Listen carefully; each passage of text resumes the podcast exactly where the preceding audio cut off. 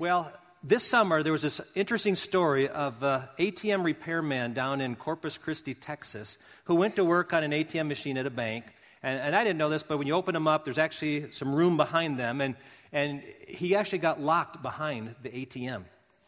He was without his cell phone, it happened to be in his truck. And so he was really in a predicament that he was in a place he couldn't get out.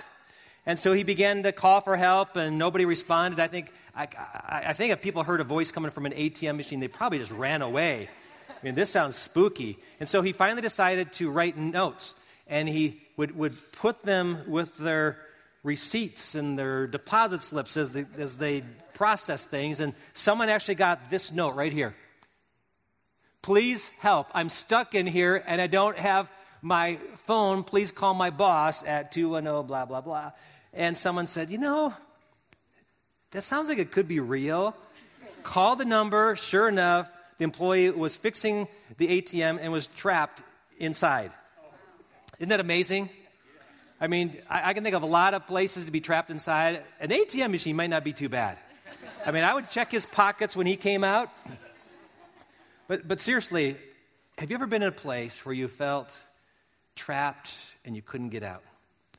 And it might be a, a marriage that's abusive. It might be in a job that you really don't like. It might be um, addictive behaviors that just never seem to let go of you. Or maybe financial burdens that seem to crush you.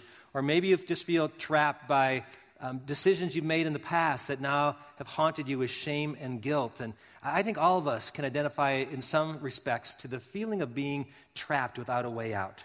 And if, and if I didn't describe your situation, what we're going to be talking about today will describe all of us. Because the Bible says that we are all in a situation, trapped in a place that we can't get ourselves out of. And we need the Lord to actually reach down and grab us where we are to lift us up. And that's why, as we've been going through a book called Ephesians, we've been in it for several weeks. It's a letter that the Apostle Paul wrote to a, a church of believers in a city called Ephesus during this uh, first century. And these believers had come out of an unchurched background. They didn't grow up going to church, didn't know anything about the Bible, found faith in Jesus, began to follow him. So Paul wrote this letter to encourage them and remind them what God had done for them, who they were in Christ, and how to live. So at the end of the first chapter, and by the way, in, in the Bible times when they wrote these letters and books, they didn't have chapters and verses. So when Paul wrote a letter, it was just like a long letter. And what we talked about last week actually flows right into what we're going to talk about today because he ends the first chapter saying that we have this incomparably great power living in us that's accessible to us, the same power that raised Jesus from the dead and ascended him up to heaven to sit at the right hand of God. The same power. And when you're feeling weak and you're feeling tired, that power is available to you. And he goes on to say, This power is so great, it not only can lift someone as high as heaven, it can reach down to grab you where you are, in the deepest pit, in the darkest place. Jesus Christ's power can reach you and rescue you where you are. And that's the message we're going to look at today. But in order to do that, we have to go to some uncomfortable places, the dark places. And Paul reminds them where they were before they met Jesus. And that's what we're going to talk about today. For some of you, it's where you were before you met Jesus. For some of you, it is where you are right now. Because you never, you've never given your life to Christ. And, and we're glad that you're here.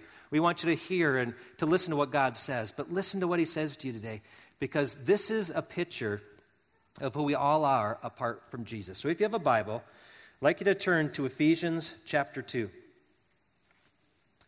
Ephesians chapter 2, the first three verses. Paul says, As for you, you were dead in your transgressions and sins, in which you used to live when you followed the ways of this world and of the ruler of the kingdom of the air, the Spirit who is now at work in those who are disobedient. All of us lived among them at one time, gratifying the cravings of our flesh and following its desires and thoughts. Like the rest, we were by nature deserving of wrath. Now, in church, we often talk about being saved. But what does that mean, to be saved? To be saved means you have to be saved from something. And the fact that Jesus died on the cross to save me raises the question what is he saving me from? Other people died on crosses. They didn't save me. What's unique about Jesus? What did he do? And what do I need to be saved from? Well, we're going to find out as we go through this some of the things that Jesus came to save us from. But being saved means I remember what I'm saved from. And it's good to go back sometimes. Just remember where He's brought you, where His grace reached down and picked you up. Because when you do that, you appreciate God more, you love Jesus more, you worship better because you're reminded of where you once were. Sometimes, if you've been a Christian for 10, 20, 30 years, you start to forget. So, Paul reminds them remember where you were. And the first thing he points out is this remember how dead you were. I need to remember how dead I was before I met Christ. He says, You were dead in trespasses and sins. Now, we remember, we remember in the Garden of Eden when Adam sinned, God said, In that day you will surely die. But he didn't, he didn't die physically that day, but he died spiritually. And that's because death has many levels.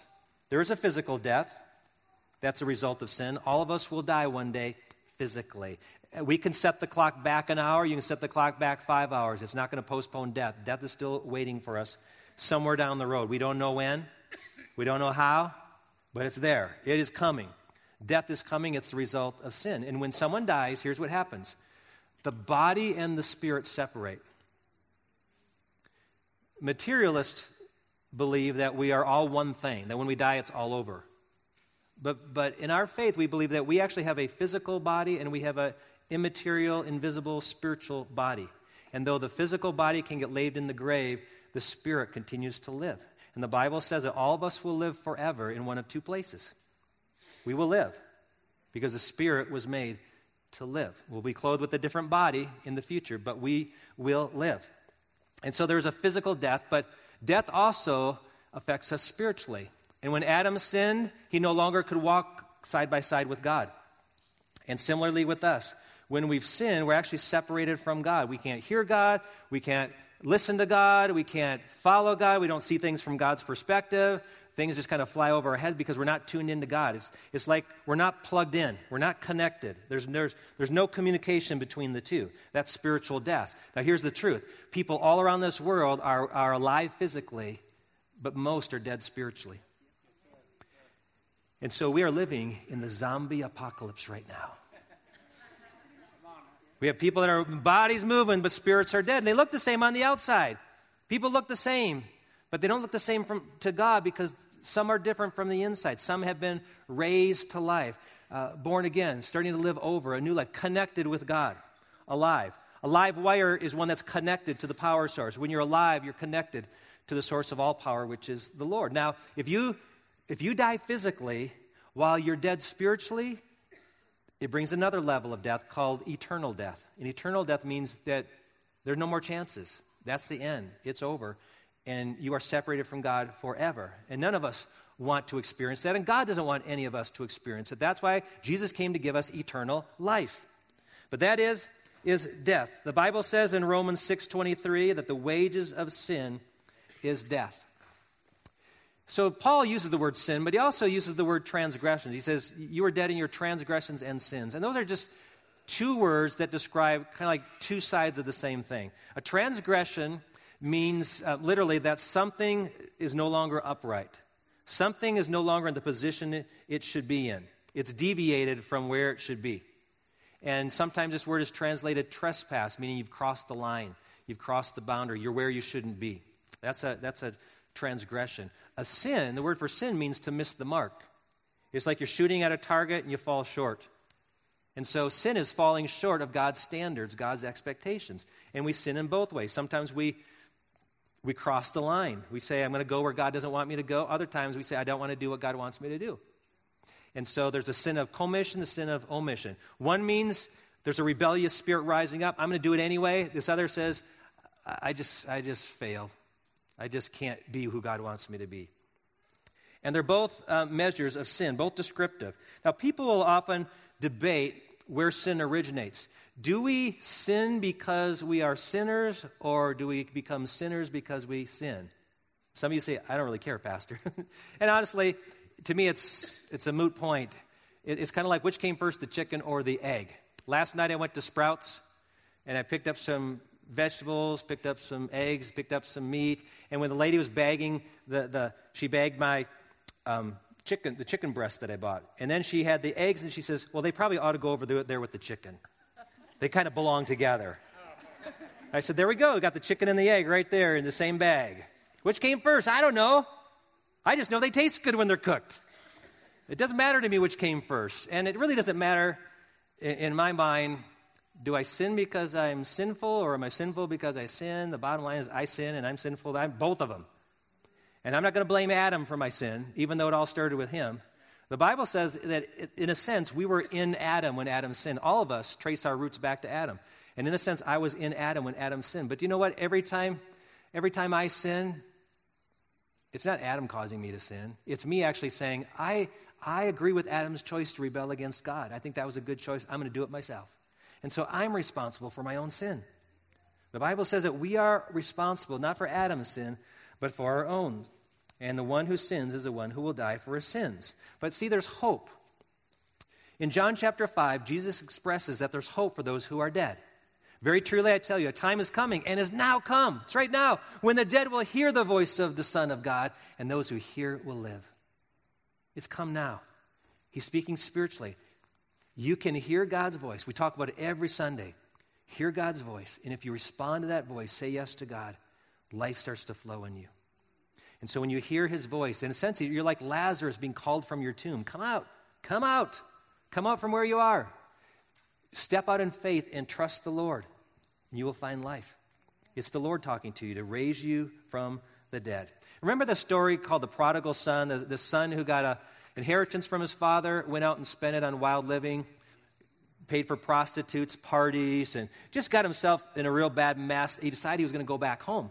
He was going to work for his father and just be a servant on his farm. Yet when he came back home, his dad came running down the road, grabbed his son, hugged him, put a robe around him, uh, slip, slipper, shoes on his feet, and a ring on his finger, and says, You are my son. You're welcome back in the family. And the son was overwhelmed. And the dad, and the dad announced, My son was dead and has returned to life. Now, the boy wasn't physically dead, but relationally, yes, he was. He was dead. He was separated from his father. His father couldn't hug him. His father couldn't love him. His father couldn't bless him until he came back home. And the same is true for you and me. When we come back to God, that's called repentance. We turn back, we come back to God. God embraces us, welcomes us into his family, and announces kind of in the same way you who are dead have now come back to life. Jesus reaches down, saves us from spiritual death, and raises us to life. And here's the truth Jesus didn't come to make us nicer people. I mean, that is a result of it. He came to make us alive. See, Jesus didn't come to make bad people good, He came to make dead people live. And nothing short of a spiritual resurrection can change the course of our lives. We don't need a patch here or there.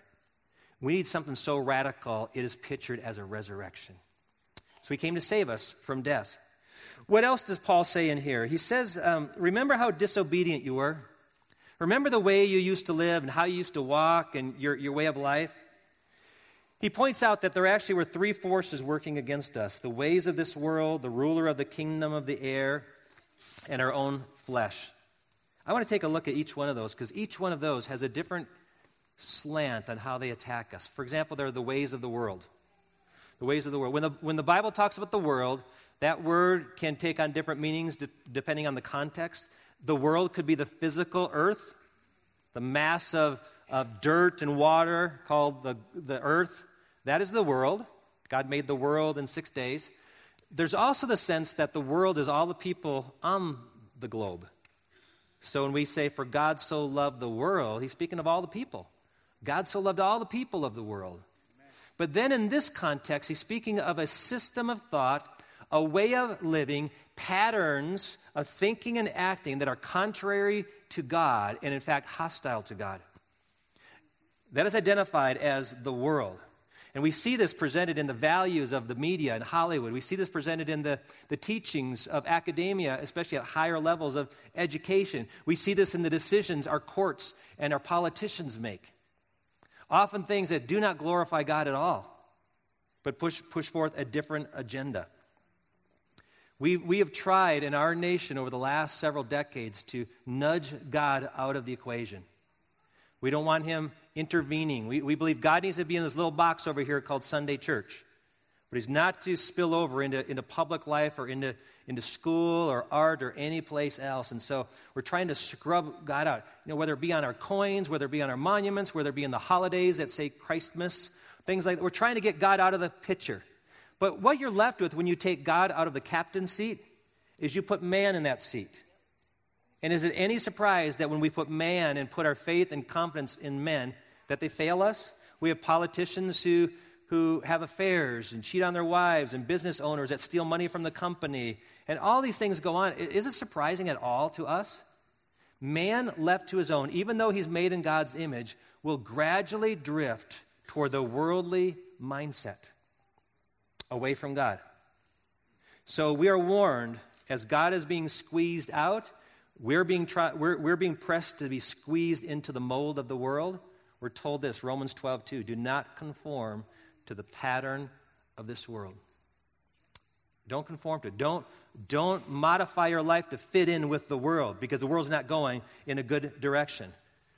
Another way we were disobedient is we were submitting to Satan. Now, I, I don't think there's anybody who would say, like, that was me. I was submitting to Satan. That was my choice. None of us do it consciously. It's more like by default. Because we say, God, I don't want to follow you. What we're actually saying is, then I want to follow the other guy. Satan. When I reject God, there's only one other option. In fact, he is called the, the, the, ruler of the kingdom of the air. He has a kingdom, he has a realm in which he has authority and power. And you're either of the kingdom of light or the kingdom of darkness, the kingdom of God or the kingdom of, the, uh, of Satan. Jesus calls him the prince of this world. Paul, in another place, says he's the God of this age. He has some authority, some power. And whether it's willing or unwilling, when we, when we disobey God, we're actually obeying him. We're falling under his rulership in our lives. In 1 John 5:19, John writes that the whole world is under the control of the evil one. It's, it's almost like he's the, the Wizard of Oz behind the curtain pulling the levers. And, and think about it. Who could convince us that, that killing the life that's growing inside of a mother's womb is a good thing? Can we really think about that? I met a gal today, and they're, they're moving this week, and she's pregnant. She has a little baby inside of her. Abortion is a process of killing that baby. It's no, there's no sweet way to say it. It's not like a, removing a wart from the hand. It is a life that God allowed to. But yet in our culture, we've become numb to that because Satan's manipulated our thinking. How else could we take nutritious food like potatoes strip it of its most healthy part, fry it in oil, cover it with salt, and we have a delicious snack we crave. I mean, think of all the snacks and how the nutrients are actually taken out of the food they're made out of.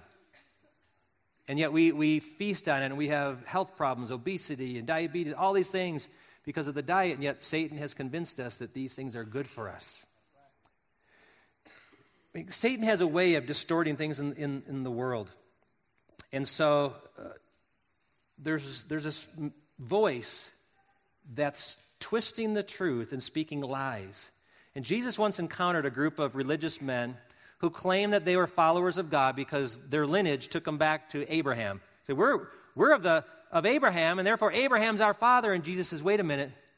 Your father isn't who you are biologically connected to. Your father is who you're listening to and following. So Jesus in John chapter 8 says this to these guys You belong to your father, the devil, and you want to carry out your father's desires. You've listened to his lies. You've bought them. Your loyalty is to him. Therefore, you're under his authority and power by choice. You've wanted that. Abraham's not your father, the devil is. And though we don't want to admit it, Paul is saying here is we all were there at one time. We all were there at one time. But he adds one other negative force, the flesh. He says, at one point we were following the desires of the flesh. Now, flesh can also have various meanings. It can mean the, the skin and muscle that covers the bones. I remember a scene in the movie Monty Python and the Holy Grail when King Arthur's wanting to cross a bridge and the Black Knight meets him there and he won't budge. And so King Arthur takes off one arm, takes off the other arm, and says, Okay, let me pass. And, and the Dark Knight says, It's merely a flesh wound. You know, it, it's, a, it's a wound, it's, it's, it's affected his physical body. That's the flesh. But Paul uses it here to speak of something deeper. The flesh is the sinful nature that is opposed to God. That's what he's speaking of here, the flesh.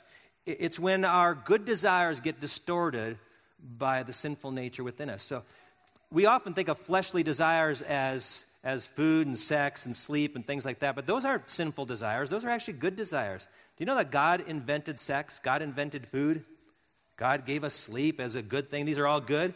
But what happens is our sinful nature distorts them to where we think now, instead of just sleep, I love sleep and I become lazy. Or, or I, I don't just eat to live, I live to eat.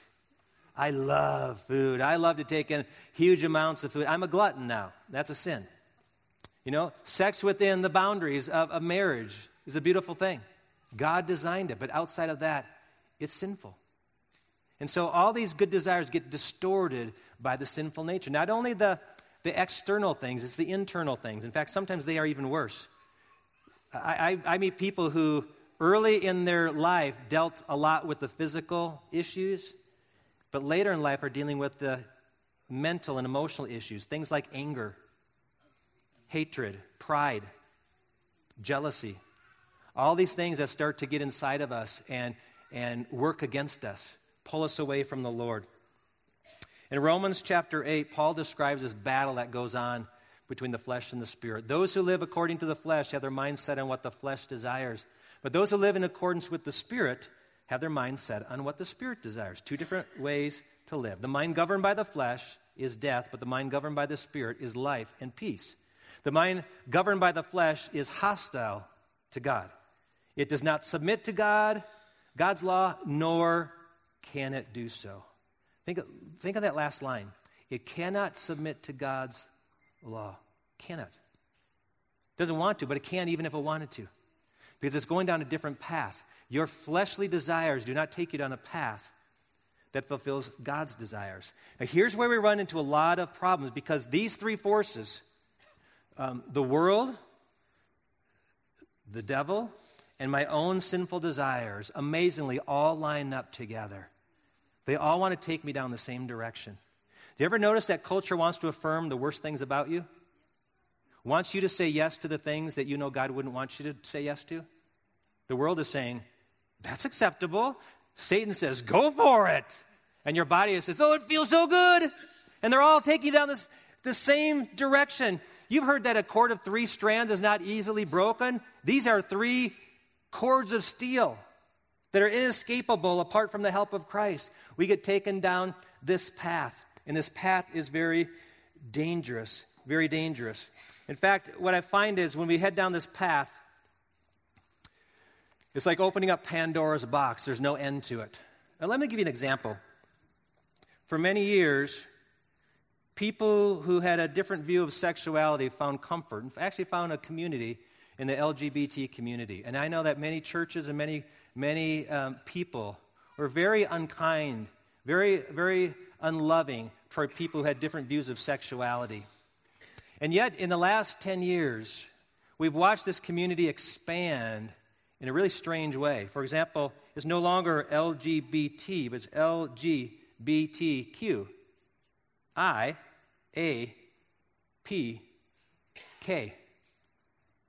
You think, what do all those things mean? Well, you can look these all up, but L is for lesbian, G is for gay, B is for bisexual, T is for transgendered, Q is for um, queer or questioning, I is for intersex, A is for asexual, uh, meaning you don't even desire sex. Um, P is for polygamous or polyamorous. Polyamorous is when you want to have a mate from both sexes.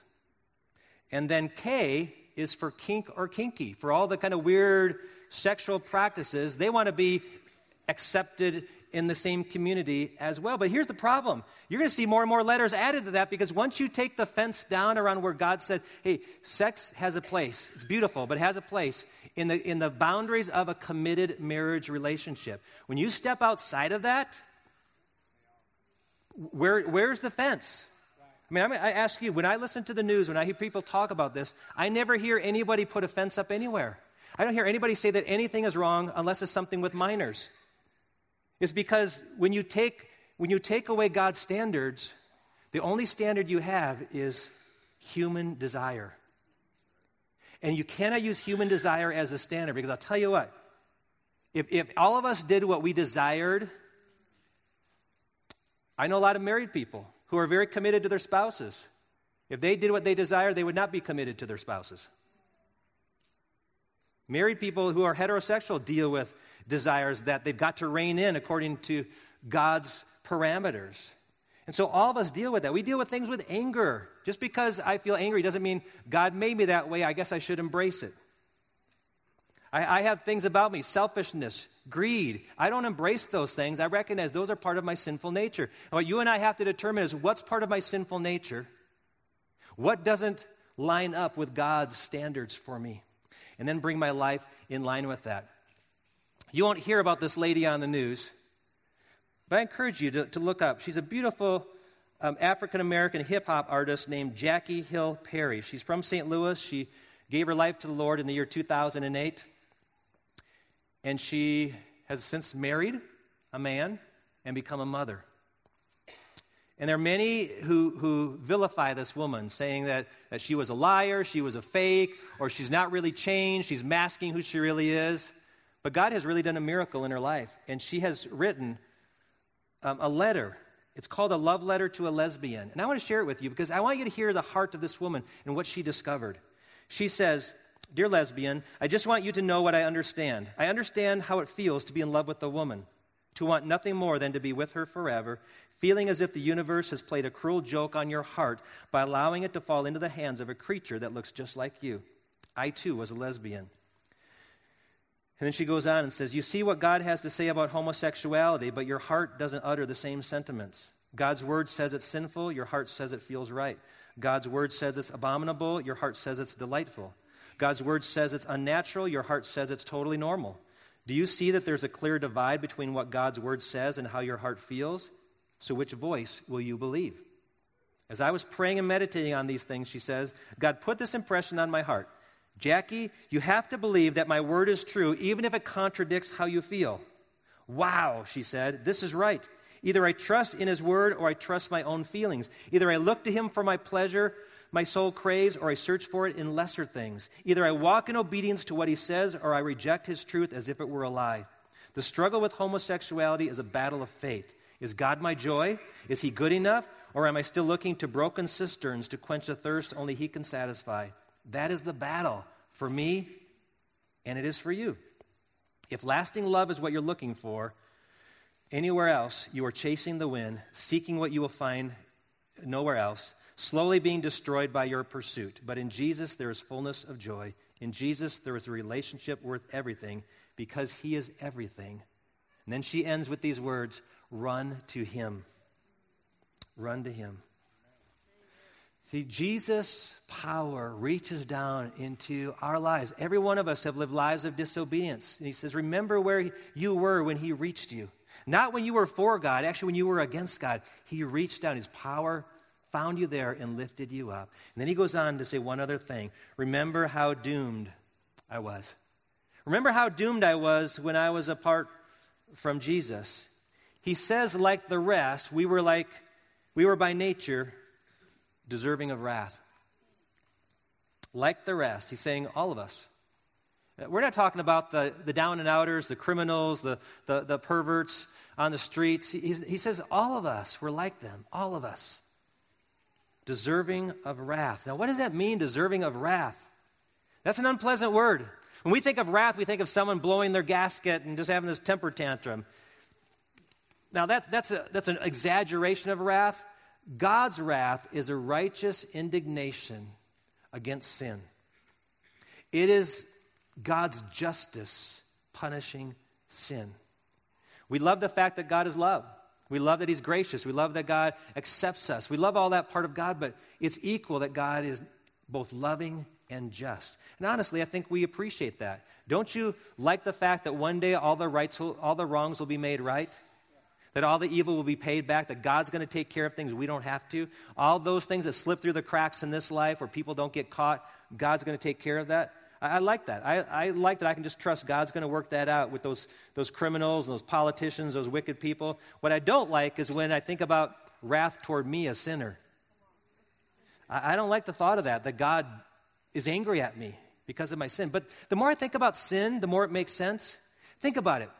God made me. God is way up here. He made me down here to be dependent on Him. And along the way, I said, God, I don't want you. I want Satan. I want to follow what my heart wants. I don't want you. I want to do what everyone else is doing. And God says, Really? Really? After I made you like me, after I put you on this place, after miraculously knit you together in your mother's womb, and that's what I get? Yeah, God, that's what you get. And what's more, I'm not even going to honor you. I'm not even going to attempt to honor you. It's like we're spitting in his face. Sin is very personal to God. It's not like we just broke some rules. It's, it's, it's, we're telling God we don't love him. We don't owe him anything. And wait a minute, where'd you come from? Where did I come from? I owe God everything. I owe him everything. And so God is just in saying, you will suffer punishment, consequences for your rebellion. And so the Bible talks about the wrath to come. And you can read in the Bible this picture of wrath to come is judgment, it's fire, it's, it's doom and gloom. It's not pretty, and it's very dark. And God doesn't want anyone to go there because God has provided a way out through Jesus Christ. But it is coming. And you and I need to know it is coming one day. So Paul reminds the, the church in Colossae when he writes to them in the third chapter of Colossians Put to death, therefore, what belongs to your earthly natures, the flesh sexual immorality, impurity, lust, and evil desires and greed, which is idolatry. Because of these, the wrath of God is coming. Disobedience leads to wrath. But God did something. He sent Jesus to save us from the wrath to come, from the doom that's to come. In John 3:16 we read that God so loved the world he gave his one and only son that whoever believes in him would not perish but have everlasting life. Later in that chapter Jesus said this, 36. Whoever believes in the Son has eternal life. But whoever rejects the Son will not see life, for God's wrath remains on him. It's as if God's wrath is already on all of us because of sin. And unless you accept Jesus, it remains on you. So he says, I've given you the life preserver. Grab it. I've given you an escape hatch. Take it. Come out from where you are. Let me reach down and grab you where you are and lift you to a better place. And we can do that through faith, accepting Jesus as Lord and Savior. He not only will forgive you, which is a present thing, he will save you from what's to come. So, Romans chapter 5, verse 9 says, Since we now have been justified by his blood, how much more shall we be saved from God's wrath through him? And the reason is because when Jesus died on that cross, he suffered the wrath of God in your place, in my place, so we don't have to. You know, this summer, there was a really great picture of what happened on the cross through the fires that were in Northern California. On October 8th, a couple, older couple, retired, John and Jan Pascoe, were watching the hills and, and, and, saw in a distance that there were fires and smoke, but thought it was, it was a long way off from them, and that night peacefully went to bed. But around midnight, they got a call from their daughter saying, Please, mom and dad, get out of there. You, you get out of that place. It's scary. So um, they decided to honor their daughter. They loaded some stuff up in their vehicles, grabbed their pets, and began to drive. But they didn't, get, they didn't even get a half mile down the road when they, when they came across a wall of fire that they couldn't pass. So they actually had to come back home.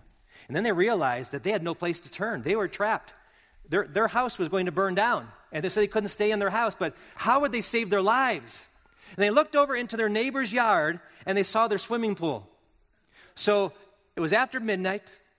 The air was kind of chilly. Fully clothed, they walked, stepped inside their neighbor's pool. And they held each other and they cried. And they watched the fire climb up the hill, break and burn all the trees around them, burn their neighbor's house down, burn their house down. They had to, they had to shield themselves from, from ash falling on that, on that little pool they were in. But you know what? When the sun came up that morning, they were cold, they were wet, but they were alive. Everything else around them. Look at this picture here. This is the picture Everything else around them, gone. And the only reason they were saved was because they were in that pool. Well, the whole message of this chapter, we'll get into more next week when we talk about what God did, is that when you're in Christ, you're in the safe place. The wrath of God will not touch anyone who is in Christ. And in a sense, you have a picture of that. When someone's baptized, you're baptized into Christ. The wrath of God will not touch you. Sin's been covered, it's already been paid for. You're protected.